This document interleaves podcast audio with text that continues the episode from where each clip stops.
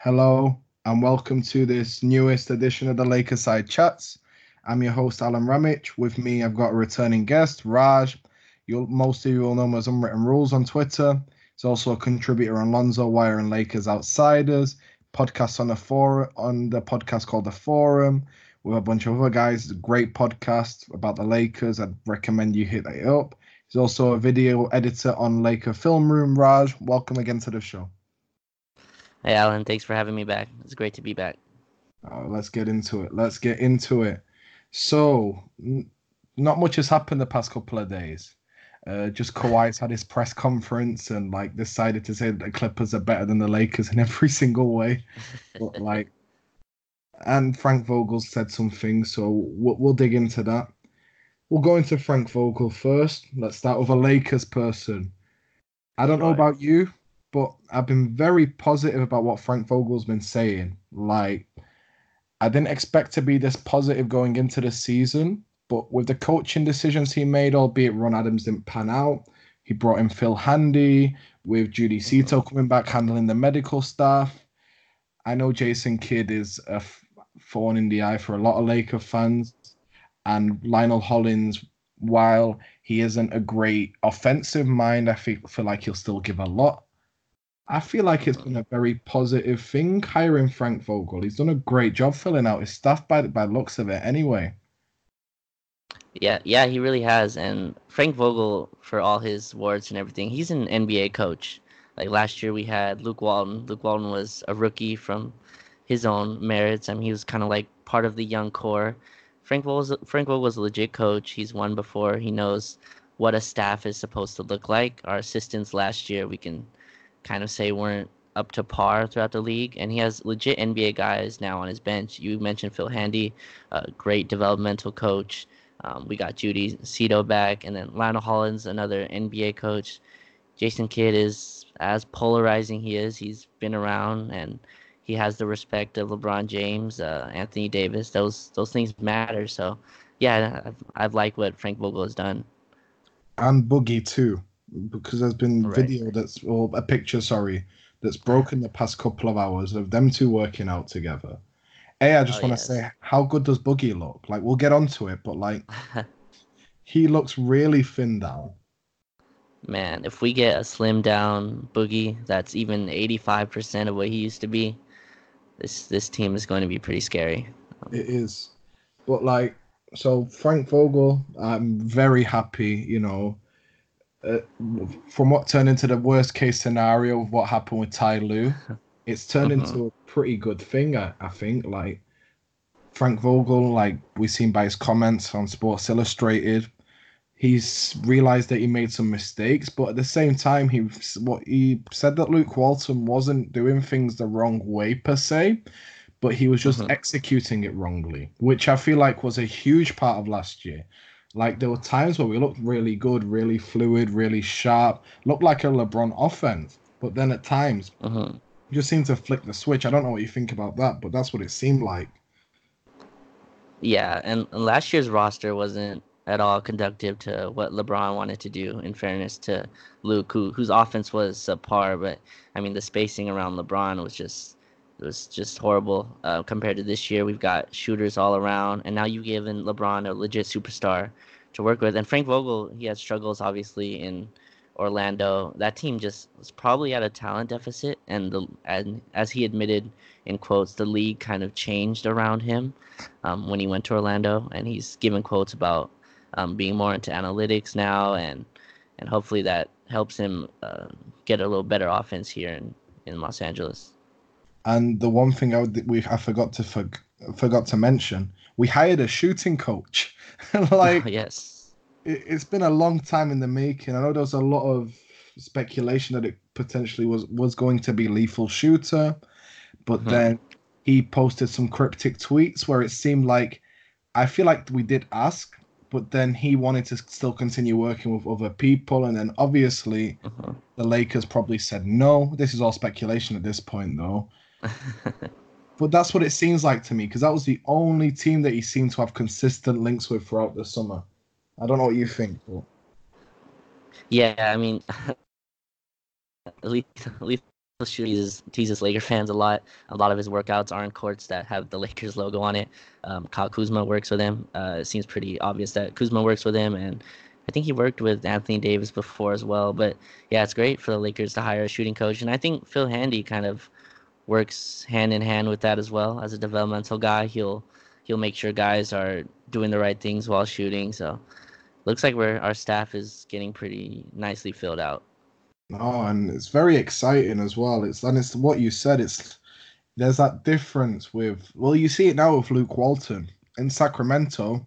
He just hired, the, in my opinion, the best assistant available on the market in Igor Kokoshkov. Like mm-hmm. he's learning from his mistakes, but it's just a shame he didn't come a year earlier. When it comes towards, you know, like, but you know, it happens. And let's segue over from Frank Vogel into well, we mentioned it, Kawhi Leonard. He mentioned that the Clippers are better in every single way. What it seemed like to me, though, from his comments with Chris Haynes as well, a mm-hmm we mentioned it before we got on air. If the Clipper deal for Paul George didn't go through, would he be a Laker right now?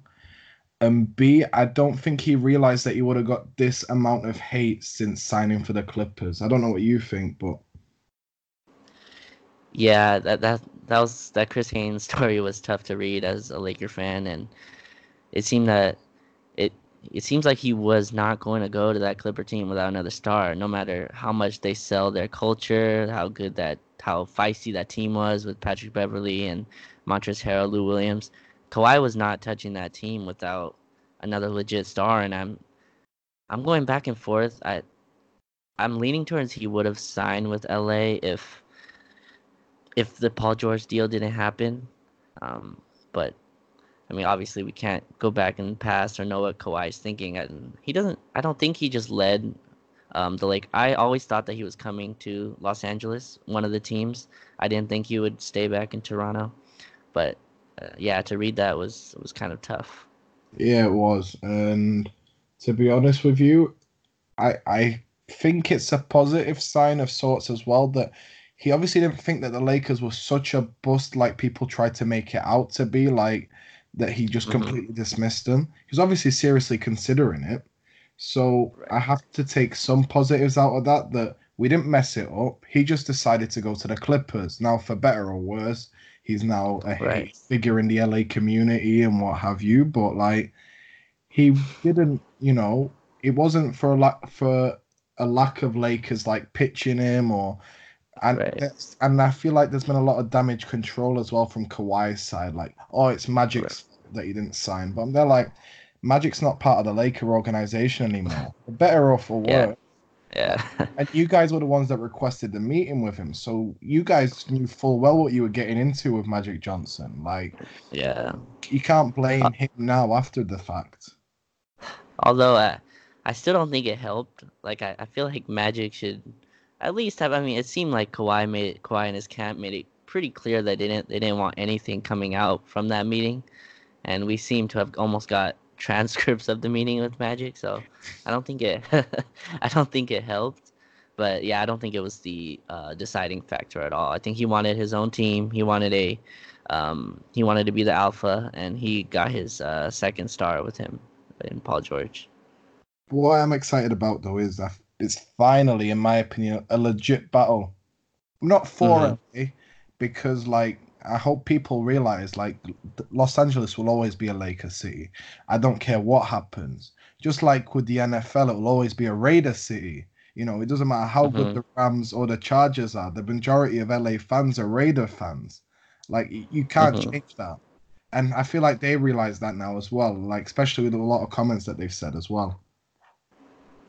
Yeah, yeah, definitely. And I know there's a lot of mixed words. I mean, Paul George coming out saying he was always a Clipper fan, but idolized Kobe, idolized Kobe growing up is seems like a counterintuitive argument that doesn't really make sense a lot to me. But uh, yeah, I think they understand that they're gonna kind of get booed wherever they go and things. I mean, the Clippers would used to just. I mean, back when Lob City days with Chris Paul, Blake Griffin they would win almost 50 games a year and just absolutely crush these Laker teams, you know, four times a year. And it wouldn't matter. Like the the fan base didn't really tilt in their situation. So um, it'll be interesting to see how it goes this year. Well, I feel like we get a bad rap as Laker fans as being these fair weather fans that we only care when we're winning, which the past six years have proven that while there are while there are those fans within the fan base, the mm-hmm. majority are very hardened, hardcore Laker fans that you know what. It's a crap situation that we went through, but we were so lucky to have the teams that we did. And like we support our team through thick and thin. Like it doesn't matter what happens. You know, we're Laker fans at the end of the day. We're not Kobe fans. We're not LeBron fans. We're we're appreciative that they played for our franchise, but like we're Laker fans at the end of the day. You know, like I'm sure you agree with that as well.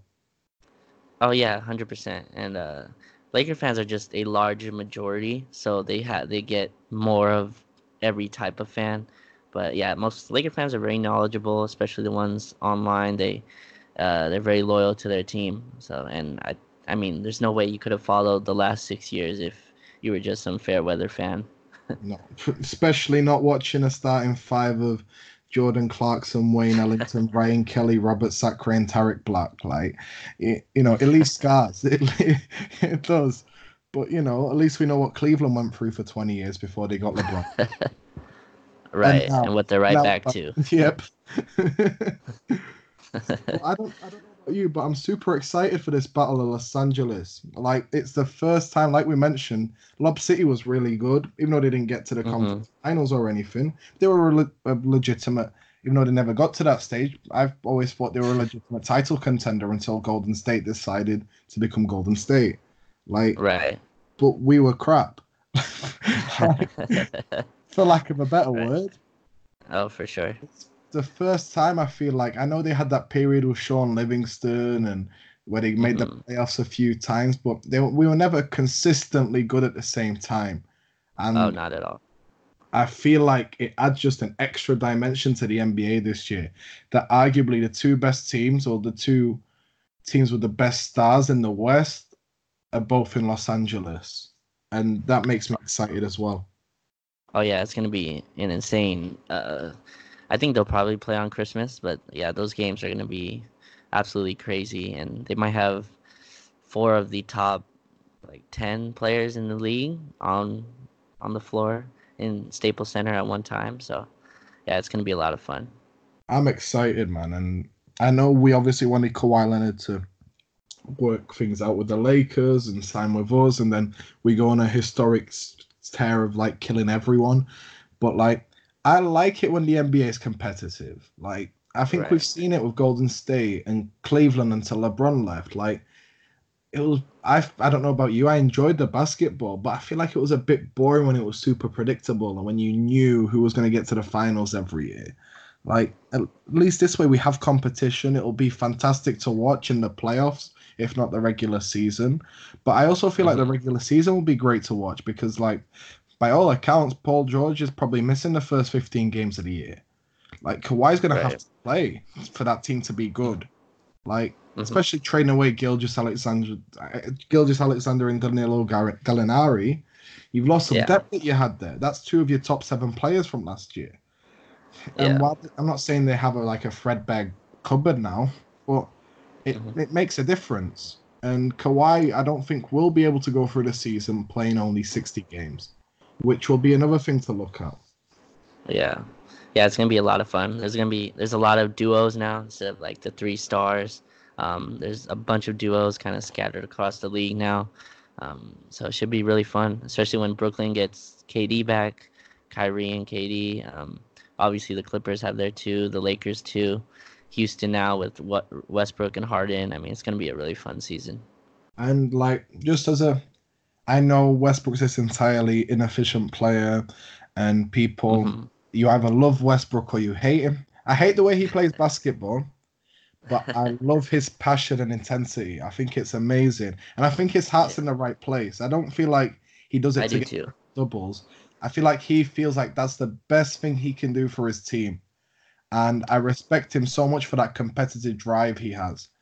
He, yeah. That competitive uh, is the closest thing with that competitive drive to what Kobe Bryant was. Like Kawhi yeah. probably the most stylistically the same when you come to just like watch, watching a player, but with that drive, he's the closest thing he ha- that there is to Kobe nowadays. And as a Yeah. Laker fan, it, it it does you do warm to him a little bit, discounting Yeah. complete inefficiencies. But then, like if we can, if we look at inefficiencies, Kobe had that too. So even, Sure. at a different time though. But you know, yeah. let's let's No, no, on. I totally get you on Yeah. Westbrook. Really quickly on Westbrook. Go That's on. why I was so sh- yeah, I was really shocked that they traded him. You know what I mean? Like, I thought he was in that kind of Kobe mold where he's like, "F you, this is my this is my franchise." You know what I mean? Like, Paul George, you want to leave? Go ahead and leave. Like, this is my team. We're gonna win. What if I'm here? We're winning. You know what I mean? And for him to like ask out was very strange to me. I I really thought he would finish his career in Oklahoma City, and I would have liked to see it. I mean, it, it's very rare nowadays that a player obviously finishes his career there, but um, Kobe spending all his career here means something to me. You know what I mean? Absolutely. And even if it was just five, obviously five titles is a lot, but like still, I think it means a lot for a player to play their whole career there. Absolutely. And I feel like it became like a lack of trust on Westbrook's point of view and the franchise. That's what I that's that's the vibe that I got. Because I know it, it it made sense for them to try and trade Paul George if he wanted out. But at the same time, this dude's still under team control for at least another two seasons. Right. Like- that's that's what's so confusing to me. Like, why do you have to grant it right away? You know what I mean? That's was this is just strange. It's not like an AD thing where you know you're losing him for free the next year. And right. The hold that they got was, you know, like we got AD and I'm happy about it, but it was a lot. Like Yeah, it was. But again, like you never know. You, I think both sides won that. We got AD, they got hmm the semblance of a young core. But I feel like at that point, I feel like Westbrook just was like, okay, you guys just want to rebuild and you want to start Mhm. fresh. I feel like it'll just be a best thing, and it is sad, like you said, because like the Oklahoma, I don't care. They had Durant, they had Harden, they had all these players, but in my opinion, who will always be synonymous with Oklahoma City will be Russell Westbrook, just like Allen Iverson will always be synonymous with Philadelphia. It's the same type of thing, you know, like Yeah, that's a great comparison. Yeah. and I, I hope I hope their careers don't follow a similar trajectory at the end of this and at the end of their respective careers. I hope Yeah, true. can learn to be a bit more efficient in the D'Antoni system and the spacing mm-hmm. with Harden and the pick and roll threat with Capela will help him a lot because it did work with Steven Adams as well. And while I don't think Right. Capela is as good as Steven Adams, he's I think he's a bit more athletic, which I think will help as well. You know, so Yeah, so definitely. let's move on to our roster. Uh, hmm We we added a lot, so Right. let's just break down some moves. Obviously, as soon as the Kawhi thing went down, we very quickly it broke that we're signing Danny Green. I don't know about you. The years that we have with Danny Green, it's only a two-year contract. It's not like we got him for four years, going into age thirty-five and thirty-six. I love that move. It's the best Plan B we could have had. Oh, 100%. I I don't know if I would have survived that night if the Danny Green news didn't break. Um, because right after the Kawhi news, the Paul George news dropped, and then it saw that we saw uh, Danny Green, and it kind of gave me a sigh of relief. But yeah, I, I love this move. Uh, he's the perfect fit with these two guys. Uh, knockdown shooter. Uh, it might be the best shooter we've had in a very long time. I was trying to think, and might even be the best three and D wing that LeBron's ever been with. So uh, this is just a great move. Absolutely, and like you said, that I feel like that was the only thing that kept me sane after the Kawhi news broke was Danny Yeah. Green, and Yeah. he seems like a great guy as well. And we had the meme squad last year, uh, where like I quite liked Michael Beasley, but I always thought his heart was in the wrong place. I feel like he was just there to collect a paycheck and that's it. That's what it seemed like Mhm. as well. Uh, Mhm. With Danny Green, you can see the hunger and fire he has to win another championship and to win again and again and again. And Right. I'm excited for it. And we saw what he did with Toronto, especially in the regular season. I don't think he Mhm. was as bad as he was, as he's been portrayed to be in the media in the playoffs. Like I know you have some stats backing that up. Like if you want, if you're willing to share them.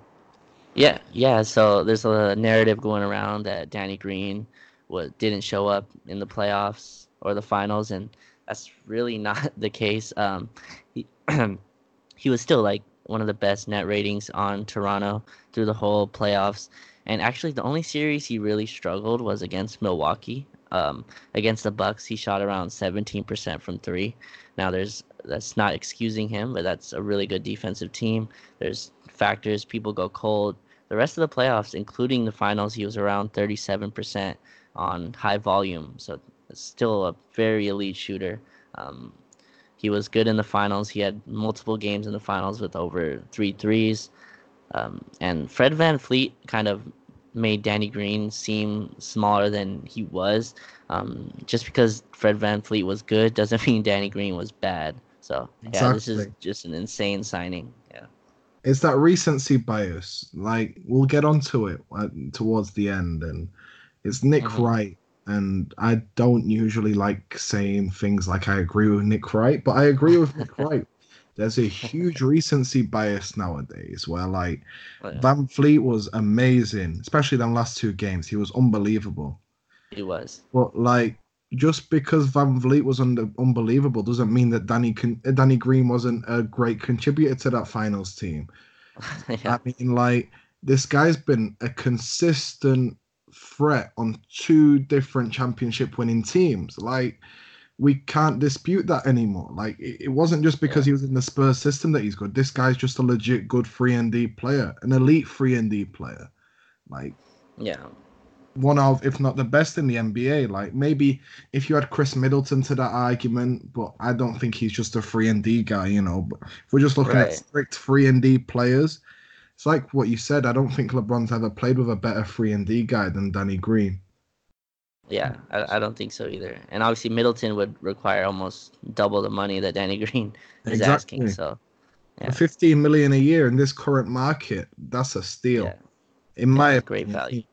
Especially the latter age of his peak, because I feel like we've got the last two years of Danny Green's best basketball in him as well, which is a great deal as well. Yeah, definitely. Before the Kawhi Leonard news broke, though, we did, I forgot to mention, we signed Troy Daniels, who I feel like will be more of a end of the bench guy, come in when you're having depth problems and foul issues or you need a spark. I quite like that pickup as well because he's just a gun. He's not good at anything else, but shooting wise, he's ridiculous. Yeah, it's it's funny. The Lakers seem to sign players that kind of kill them. Um, yeah. Daniels Daniels used to always uh, destroy us, whether he was on Memphis or Phoenix. Um, he had really big shooting games against the Lakers. Um, but yeah, he's, he's a nice little signing. Uh, I don't think he'll be part of the rotation, but uh, he'll be like at the end of the bench, like you said. Uh, if they need a spark shooting, he can knock down an open shot. Um, has shot 40% from three, I believe, in his last couple of seasons. And yeah, you can. Uh, this is a shooting league. Shooting's at a premium, so anytime you can get a knockdown shooter at the vet minimum, uh, you do it. And another move I loved it wasn't as much. It was publicized, but like people tried to downplay it because it was only a veteran minimum deal. I loved the Jared Dudley pickup. Oh yes, yes. As a locker uh, room uh, presence, go on. Yeah, I was gonna say he's like probably the, one of the smartest players in the league. Um, you saw him in the playoffs, kind of getting in the head of Ben Simmons and things like that. But yeah, he's a he's a great pickup. And he shoots really well He seems like a great guy as well. Like he was always on teams that were opposing the Lakers, so I I I grew to hate Jared Dudley. Not hate because he was like a direct competitor or like he was a threat, but just because he was always battling against us. But like the the more that that time went away, the more he was away from the Lakers franchise as a direct rival. He's incredibly smart dude. No, is very tuned on to the way the NBA works. I, I love that yeah. pickup, and uh, he'll be like we saw with Brooklyn. I thought he was vital to their success last year.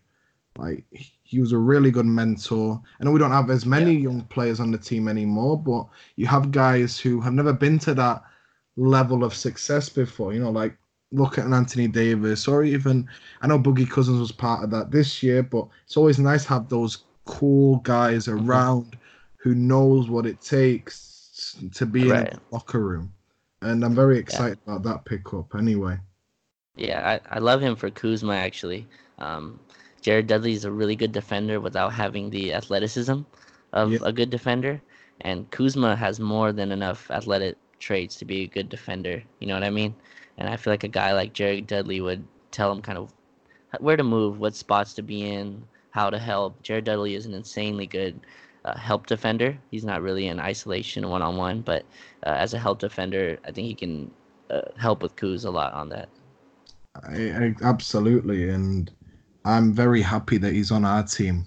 You know, like, Mhm. and, and I feel like it's another thing where like he was very open and upfront. Like he had the opportunity to play with LeBron and he took it, and like it, that helps a lot as well. Like we were always thinking that LeBron would get these veteran minimum guys who, you know, probably could have got. I think he could have got four to five million someplace you know, especially at the end of his career, he chooses, okay, let's go chase a ring with LeBron. I'm, ha- I'm for one, I'm very happy that he chose to come to the Lakers. Right. Right. Uh, after that, we re-signed KCP and JaVale McGee. The KCP move, while it was a lot of money, it's a backup shooting guard, and eight million is what like four million used to be like four years ago. People still aren't used to the numbers. Right. Um, I don't love it, but I don't hate it at the same time. I don't know what you think, but like, Yeah, yeah. I mean, the KCP signing, how I kind of see it, um, I went back and his stats actually are a lot better than I remember them to be. Um, he shot a lot better than I remember. It's kind of like when you have the same thing for a while and then you see someone else have something and it just looks better because it's new. Um, Yeah. KCP we've watched for the last three years, so we kind of know his tendencies, both positive and negative, and the negatives seem to shine out more, right? We as fans, we kind of want the player to be their best. Um, and he's only 26, which is which is very strange. It feels like he's a lot older. So I'm hopeful hopefully he gets better. Um, obviously obviously he had his little jail incident a couple years ago. Hopefully that, all that stuff is cleared up and and on a two-year deal, I think it's a lot better. Um, we had a bunch of guys on one-year deals last year. It kind of kind of mixes uh, different motives for everybody. So hopefully, all these guys will just play and not really think about contracts um, for the following year. So, yeah, I don't think it's terrible. I think it's okay. He's a backup shooting guard, like you said. So, not terrible. for there's a lot worse backup shooting guards in the NBA than KCP. And Yeah. if he just shoots around 38 to 39% coming off the bench, and he's not the his defense was always overstated, in my opinion. He wasn't like this amazing lockdown defender, but he's serviceable. So if he brings his Right. serviceable D and r- good three point shooting off the bench, you're happy with that at 8 million a year. That's the way I, that's where I'm at with it anyway. Yeah, yeah, that's that's where I'm at too.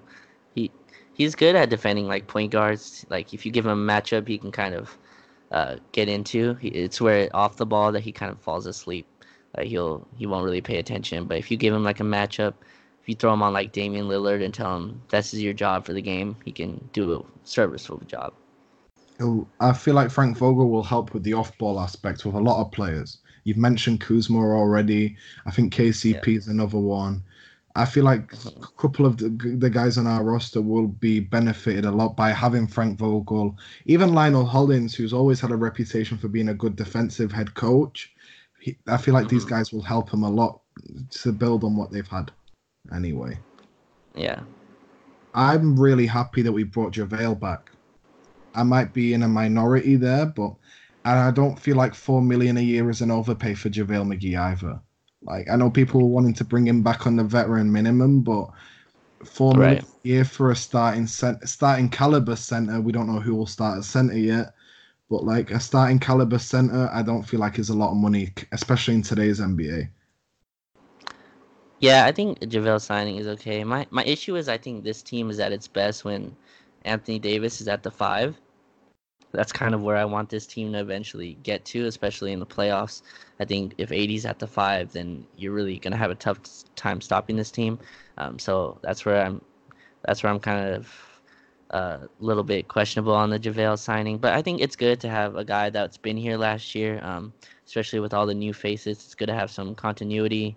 He knows how to play with LeBron. He's hung out with Kuzma and can play with Kuzma.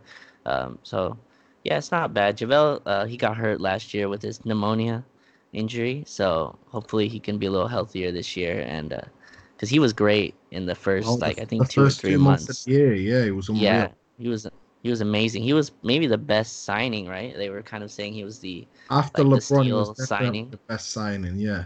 Yeah, yeah. So hopefully he can get back to that. Well, we he did get back to it a little bit towards the end of the year. Like he had that oh, performance against Brooklyn where he was insane. And I was oh, like, right, right. And then obviously like you, you don't know when pneumonia is going to hit you like it could hit any of us at any point you know like just so unlucky that it hit him when he did because right. I feel like he was playing his best basketball he's ever played in the NBA.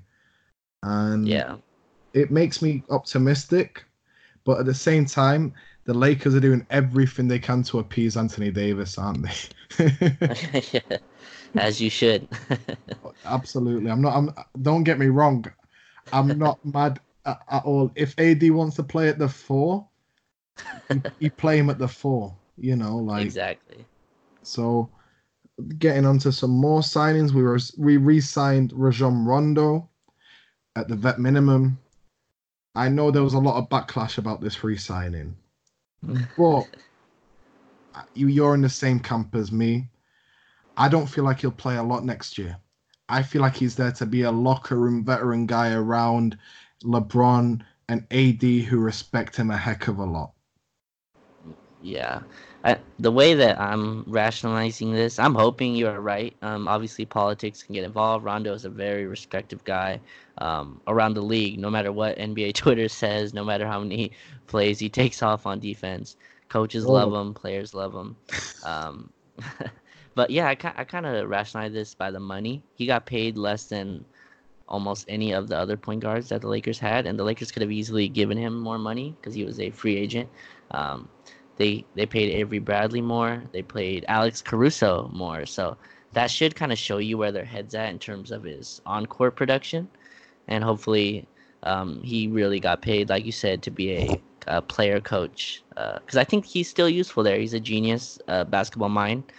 He has no problem telling you that, but he's a, he's a very smart basketball mind, and uh, I think he'll be helpful. I I wouldn't be surprised if he took this to start transitioning into being a coach. I feel like he's a guy, if he did that, decide to go down that route, would be perfect for being a coach in the NBA. He's, he mm-hmm. wouldn't be one of these guys like a Derek Fisher who just got randomly pigeonholed in there because he knew the triangle offense. You know, like I genuinely yeah. think Rajon Rondo would be a good NBA coach, and because of that, if he if he can add anything to Frank Vogel's mm-hmm. team, and to even to the players, like because it's different when you're a coach and you're coaching them, but you're an ex All Star who's still on the team as a player. You can add a heck of a mm-hmm. lot to that, you know. So I, am very, if if it is just a veteran addition playing 10 to 12, 13 minutes a night, I'll be happy with that, you know. Yeah, yeah, for sure. And the young guys love him; they swear by him, so uh, he brings that as well. A young guy that we brought back I'm so happy we brought him back. Alex Caruso, just unreal. I, I love him. I, I absolutely love him. yeah, it's funny. I was in summer league and uh, I was sitting with some other members of Lakers Twitter, and the Alex Caruso signing came up, and people cheered louder, just as loud as if we just signed LeBron. You know, so, yeah, it's great to have him back. He's earned this contract um, it's kind of shocking to me. I went back and he actually played less games last year um, as a Laker than he did the year before, which I thought he was pretty good the year before as well. And he played, I thought, way too many games in the G League, you know? So I, I'm excited for him to get a role. Yeah, I watched. I watched about 15 South Bay games with him on the roster.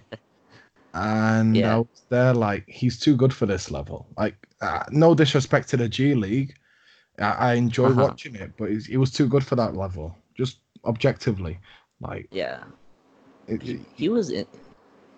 Yeah, uh, he was insane the end of the year. I mean, he he had games where he was going toe to toe with Damian Lillard, Donovan Mitchell.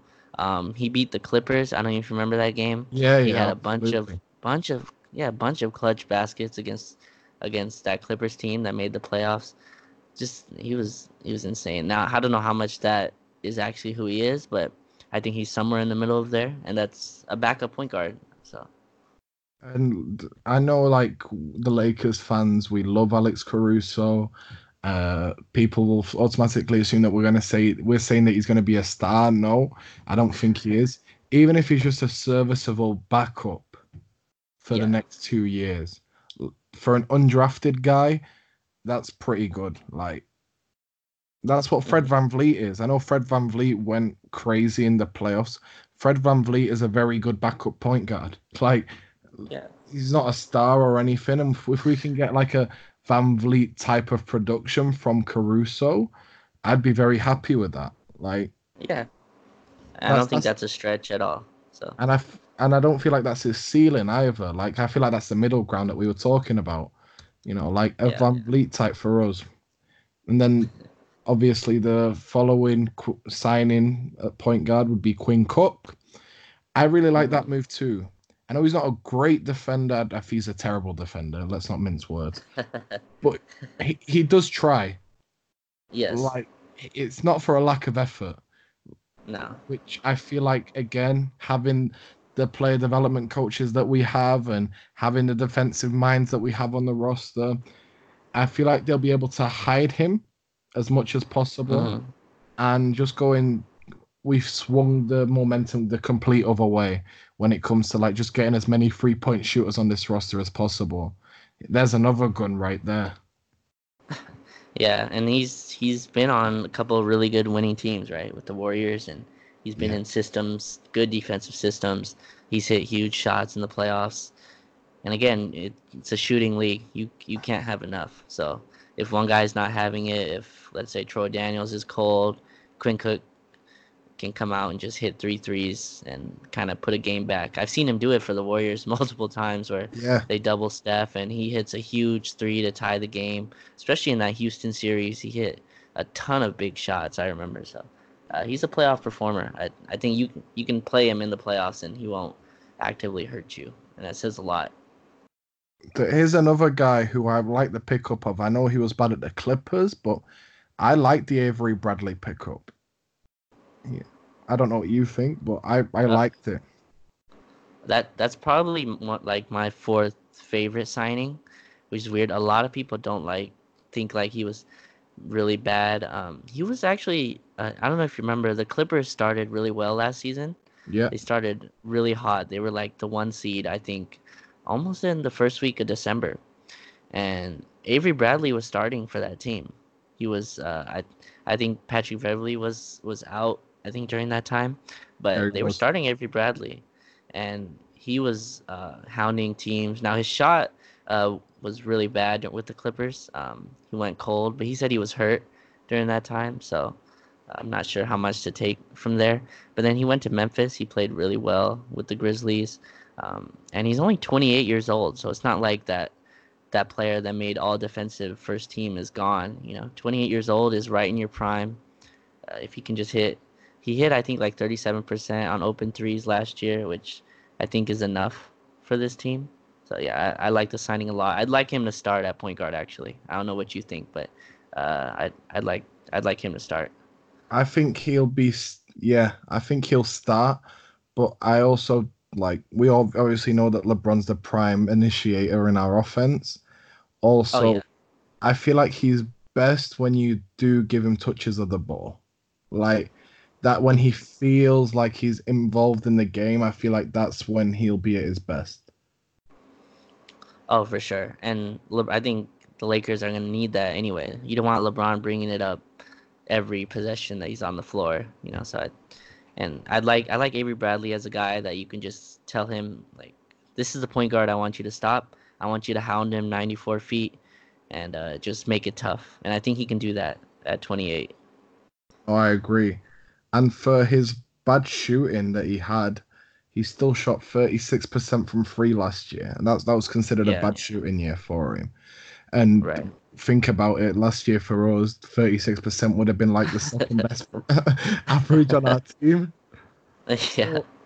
I, I'm very I'm very happy with the Avery Bradley signing. It's probably after it's probably after Caruso and the guy we'll get onto now.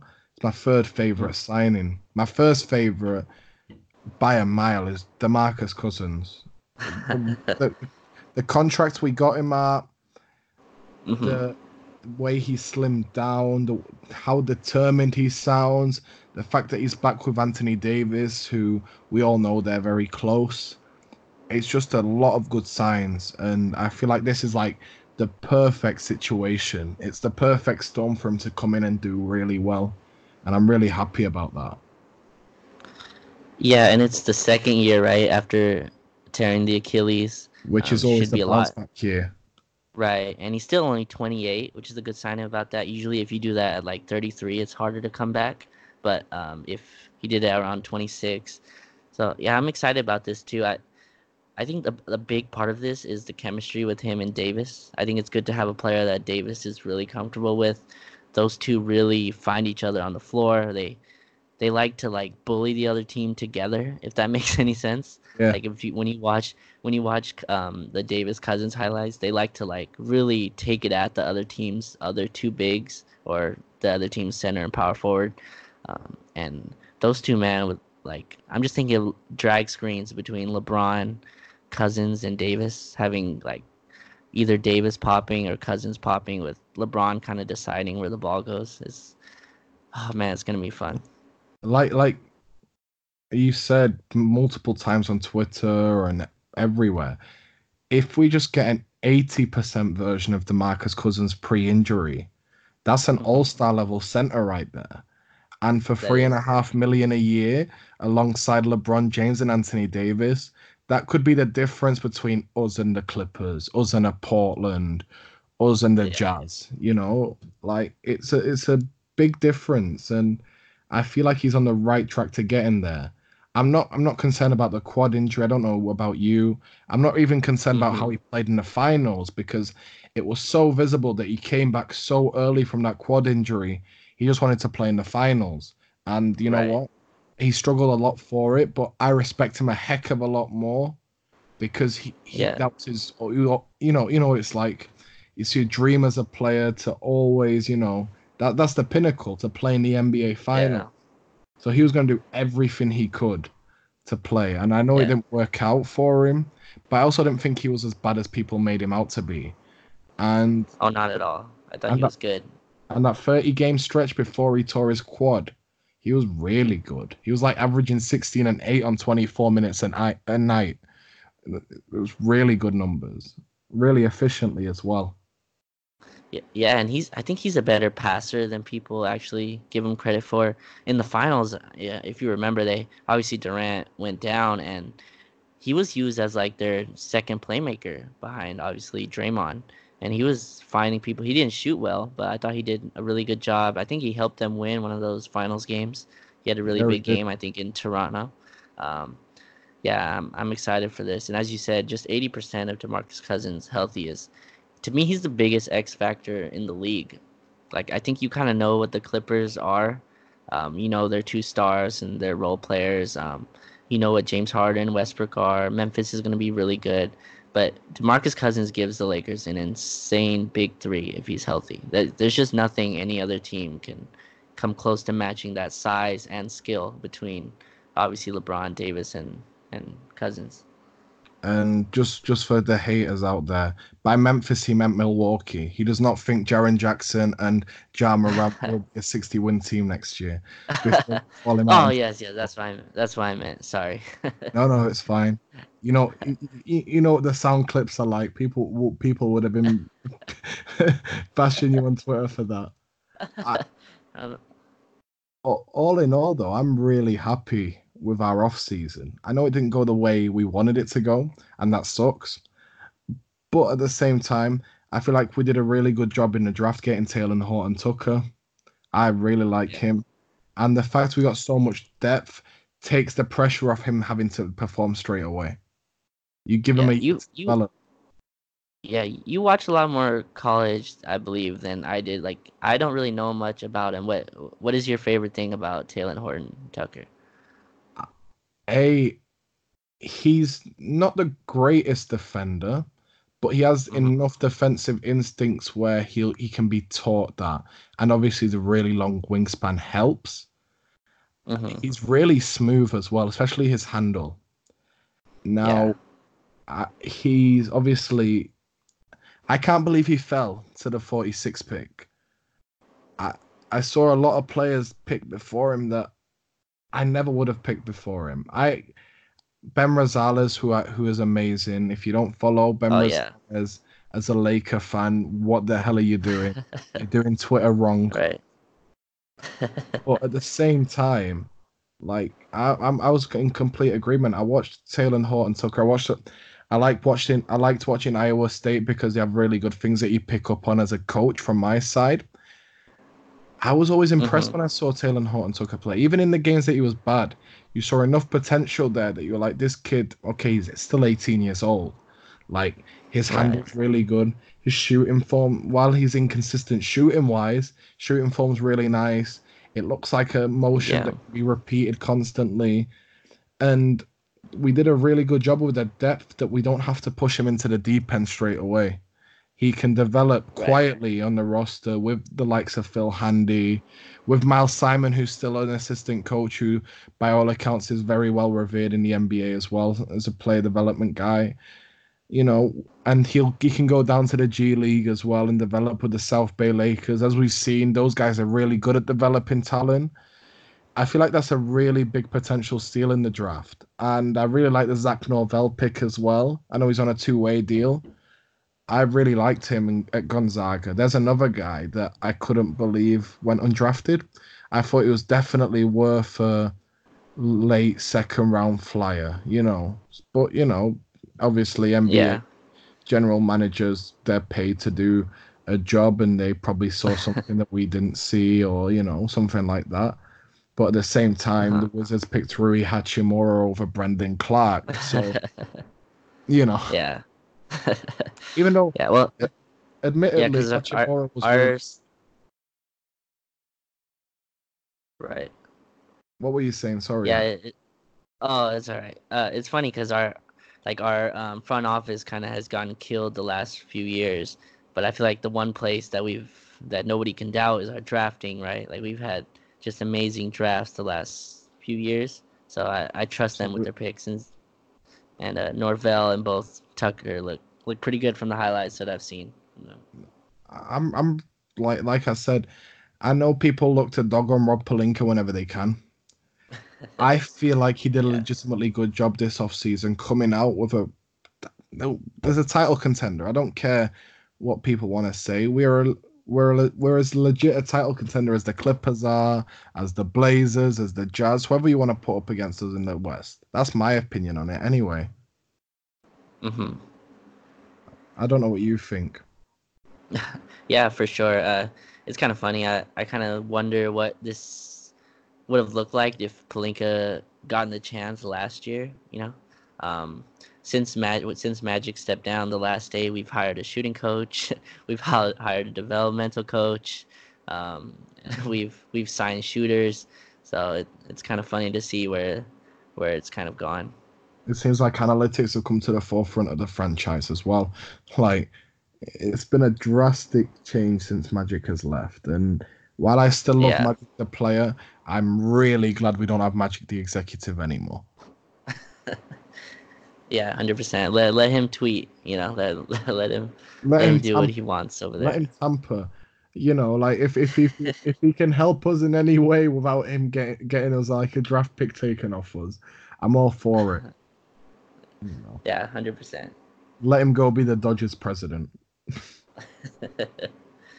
Uh, but there's been a couple of moves. Well, the one move that's happened in the past week is Costa Santa Santacumpo getting picked up on waivers. Now, I pardon me if I'm wrong, but I personally don't believe they picked him up because they think he could be a potential great player in the NBA. I, I feel like this this move was made with one goal in mind. If you can develop him great into being a good player, but I feel like this all gears up to 2021. I don't know what you think, but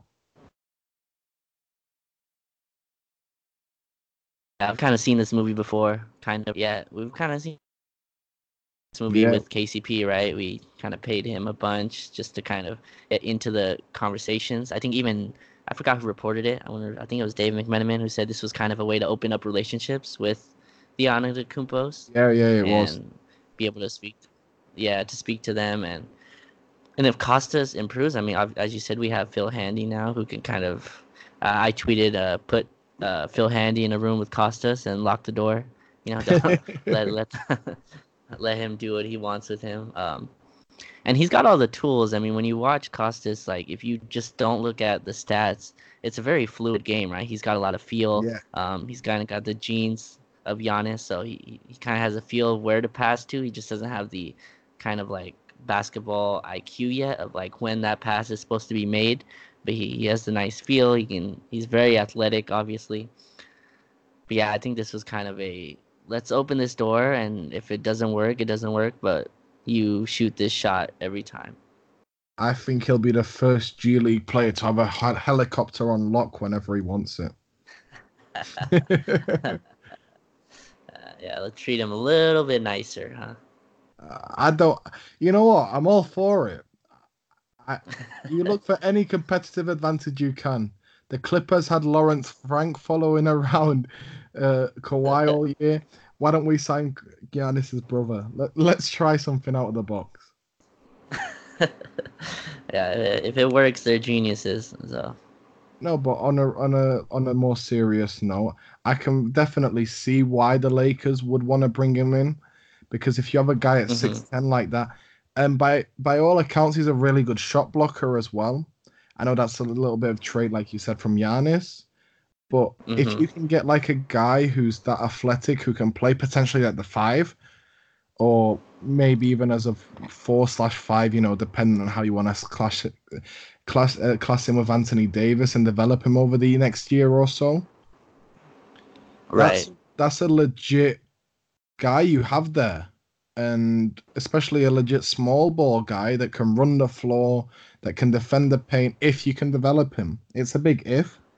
But Mhm. that that's what the two-way contract's for. You try and find guys that you can develop that you think that could potentially make the leap to that first team, you know, in a year or two. Like we saw with Caruso. Caruso's the perfect example for it.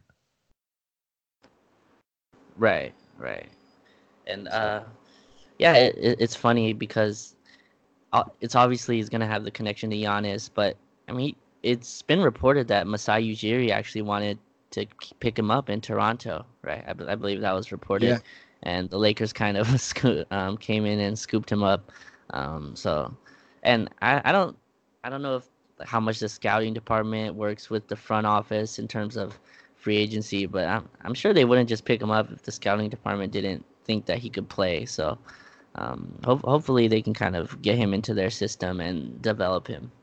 I, I've whenever I see Masai Ujiri wants a player, especially a player who needs development, I'm a lot more confident about that player in the best way possible because I feel like he has an incredible eye for talent. So the fact that Yeah. Masai Ujiri wanted him, I'm I'm quite happy that we got our hands to, onto him before he did anyway. Yeah, definitely. It's it's it's cool to see our team be competent and know what they're doing. It looks like. Thank goodness we were crap last year, otherwise we wouldn't have got him on the waiver wire. yeah. Oh, the last thing I want to mention is there's been a lot, a lot. I mean, we just acquired Anthony Davis a month ago. There's been so much rubbish currently emanating from a guy who blocks people for saying 81 on Twitter, saying that uh, uh, Anthony Davis is already thinking of leaving. I'm there like, Jesus Christ. I had to mention it, but, but I just can't believe it. Like, yeah. Uh, is not going anywhere, in my opinion. There's he did way too much to get here, and it's it's a totally different situation. People are trying to compare it to kind of the Dwight Howard situation. Um, first of all, Dwight wasn't, I don't think, healthy, and then two, he did not push to come to LA the way Anthony Davis did. So, and unless LeBron, I think the only way like any of that would be legit is if LeBron got like some serious injury, which obviously I, yeah. I don't think, yeah, I don't think that happens. But that's the only way I see it. Um, but I mean, Anthony Davis has one year left, so and he's not going to say publicly that he commits because that just goes against anything that a player should ever say uh, a year before they have to. So, but yeah, I don't. I think Anthony Davis is safe, safely going to be a Laker superstar for the next decade. No, and like people, uh, Woj and Shams have both been on record stating that as soon as he enters free agency, he plans to re-sign with the Lakers anyway. So yeah. A, I, I don't understand where all this is coming from now. And B, I find it a bit rich. The people who are telling Laker fans constantly, oh, you know, you don't believe Woj, you don't believe these people, you know, conspiracy theorists. But now yeah. the tables have turned and they're saying about AD, they're trying to get us scared again. And I'm there like, A, it makes no sense for AD to sign a new contract now because he loses right. out on a lot of money. And B, he's just doing it in a very smart, savvy way. I don't know which player it was, but I forget. It might have been Kendrick Perkins. I'm not sure. Mm-hmm. He mentioned mm-hmm. that it's a lot smarter way of doing it. You, you, these players are a lot more business savvy nowadays, wherein that they're not going to commit to somewhere unless you're Kyrie Irving. They're not going to commit to somewhere in the last contract. You know, like right. They, they will do everything they can to be super committed and sound committed, but also just say, look, take it season by season. We'll see what happens next year because it is the NBA. You don't know what's going to happen. But at the same right. time, if Rich Paul's involved and LeBron's involved, like they are involved, as ha- I don't know what you thought, but Anthony Davis seemed like the happiest guy we've had at a, at a Laker press conference in years. Yeah, I, I think he's ready, and I think he's ready to have a new stage, right? Like he wants this, he wants these lights. Uh, he seems ready for it. Um, he's been in New Orleans, where obviously the coverage isn't the same, and I think a lot of people are gonna learn this year how good Anthony Davis is. Like I, I, know that's weird to say for a guy that's been in the league for and it's like eight years, seven years, player. and is a legit yeah. live player as well. It's not like legit, exactly. You know, but, uh, yeah, I think people are gonna learn, and putting him with maybe the best, probably the best passer ever. Uh, that, that the synergy of those two is gonna be insane. I'm, I'm so excited for those two to play together. I I think this might be this might be LeBron's best like teammate in terms of fit that he's ever had.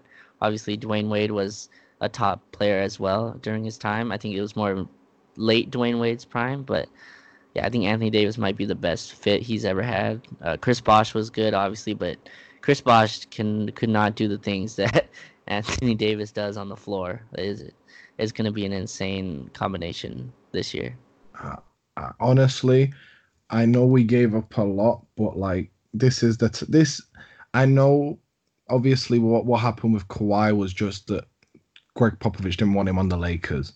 So he did everything he possibly could to get him away from it, even if it that meant taking a lesser deal, you know, like what happened.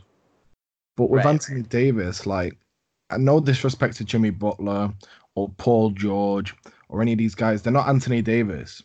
And players oh, no. that get traded like this, I know Paul George got traded for a heck of a lot, especially this summer, but he got traded for that because of the Kawhi aspect. You trade right. that when you know Kawhi Leonard's coming, like we mentioned. But like mm-hmm. as a standalone player, we benefit from it and New Orleans benefited from it as well, which was what both sides have said. Like both sides were very cordial. We're just all about getting a deal done and f- wanting the best for both mm-hmm. teams, not you know one team trying to steal everything from another team, you know. And right. like the picks and stuff, I'm not really worried about it because if you have Prime Anthony Davis on your team with a really good supporting cast, how good are those picks going to be anyway? You're not going to be picking, God forbid, unless injuries happen in the top 10, top 12 anyway, you know? So. Right. I'm I'm very excited about this upcoming season. Yeah. It's it's gonna be a fun one anyway. Oh, for sure. Yeah, I'm I'm really excited about it, and I just think this team is gonna be so good. Like I I re I watch like it's weird to say, but I forgot how good LeBron was last year. Like it feels like he was kind of regressed, right? But when you go and watch back, he's he still was just insane in a lot of games. You know, like and the team just didn't really fit his style. There wasn't Absolutely. shooting and and now you give him maybe probably the best center and best big in the league to work with as a teammate that you can't double off of. And then you got to make decisions. Are you going to let Danny Green shoot his 51.3% on open threes or are you going to take away the lob for Anthony Davis or are you going to stop LeBron driving to the rim, you know? So it's like there's a this team just fits a lot better it has. And then obviously this doesn't I don't even know if we've really got into Kuzma. So No, we um, haven't. Yeah. Yeah. So and I'm excited for Kuzma. I, I really am. I'm I'm not super high on Kuz, but I'm also not super low on him either. I see Kuzma's comp in the NBA being like an Antoine Jamison and like not in the style of play. I'm just saying that type of impact. If he could get to like Mhm. an Antoine Jamison level for the Lakers, I know people want him to be this superstar and stuff. People forget how good Antoine Jamison was, though. Like, he wasn't a scrub by any means, you know. This is a guy who was an all star in the NBA. Right, right. Yeah, Kuz gets a bad rap, especially on NBA Twitter, as you, you could probably see. Um, but I mean, you don't be the 27th pick and become the, the second most marketable Laker behind LeBron for no reason, right? Like, there's got to be a talent there, there's a skill there. People, people don't just like Kuz because his brand. He's he was really good his rookie year. He shot 39% on open threes his rookie year. That dropped to like 32 last year. If he's somewhere in the middle of that, man, this team is going to be so tough because you already have three guys you can't leave, and then Kuzma is just can just eat whatever he wants, you know, on open looks, drives. His floaters are really good. He shot like he was in some 90 percentile and floaters and things like that. So, yeah, I think he's gonna have a good year. Uh, people are it's it's the fun thing to it's like you said it's the fun thing to kind of go at Rob Pelinka. It's the fun thing to kind of trash on Kyle Kuzma. Um, but yeah, I think he's gonna have a good year. And, and another one with who I feel like him coming off the bench, which I think is going to happen. I, I don't know what you think. Um, Mhm. I feel like that's just going to help him leaps and bounds again. I feel like that's another thing that he was doing really well against, you know, starting opposition and was probably our most complete offensive player after Brandon Ingram last year and LeBron, Right. obviously. Um, but at the same time, against second secondary units, secondary threes and fours and stuff, I feel like Kuzma will have a really good year, and I'm really excited for it as well because I know he gets a lot of hate. I don't think he, he doesn't seem like a bad person whatsoever. You know, he seems like quite a nice guy, really personable, knows how to play the the PR market really well. I got to give him credit for that. But like, he doesn't seem like a bad, malicious person at all. His heart's in the right place. He just wants to be really good at basketball. Yeah, and no one would ever attack his work ethic, right? He he works really hard. Um, I feel like last year he took like he kind of I don't even remember, but um, one of the years Magic Johnson said he would be disappointed if Brandon Ingram didn't score like 20 points a game or something, and it was like he was going into his second year. They kind of did the same for Kuzma last year. Magic kind of said Kuzma looks amazing. He's you know, and he kind of came in with this like I'm supposed to sh- I'm supposed to score at a crazy clip, and it kind of hurt his shooting.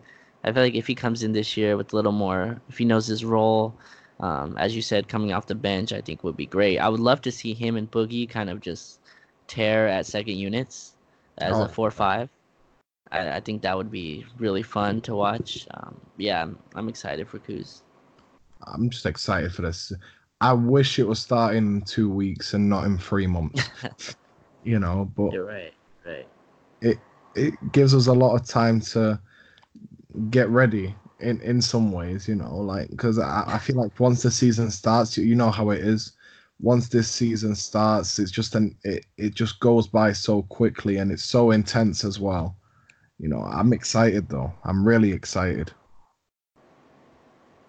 Yeah, that that's true. Um, it's gonna be a, a, long summer, but hopefully there's USA basketball coming. Um, not sure who's playing, who wants to play in it, but there's a USA basketball tournament, and hopefully that takes some time off. Well, they were they were looking at me to play, but then I, I had to I, I regretted to inform them that um, due to my NBA commitments, I've had to turn them down regrettably. oh man. It was nice to see Kevin Love turn them down as well, on account that he wants to go and get that championship with Cleveland again. You know. Yeah, yeah. You could never use too many too many breaks with the Cavs. Uh, I, I feel sorry for him on, on just on the last point. You know, I do, I do feel sorry for Kevin Love. Uh, he's, yeah. he's stuck there. Who would have thought that he would have lasted the longest out of him, LeBron and Kyrie? yeah, I, that's funny. It is. Raj, I want to thank you so much for coming on the pod. If you could just hate it, you know, give your username on Twitter so people can find you, you know. Uh, yeah, no, thanks for having me. Um, I'm at on Twitter, obviously at Unwritten Rules.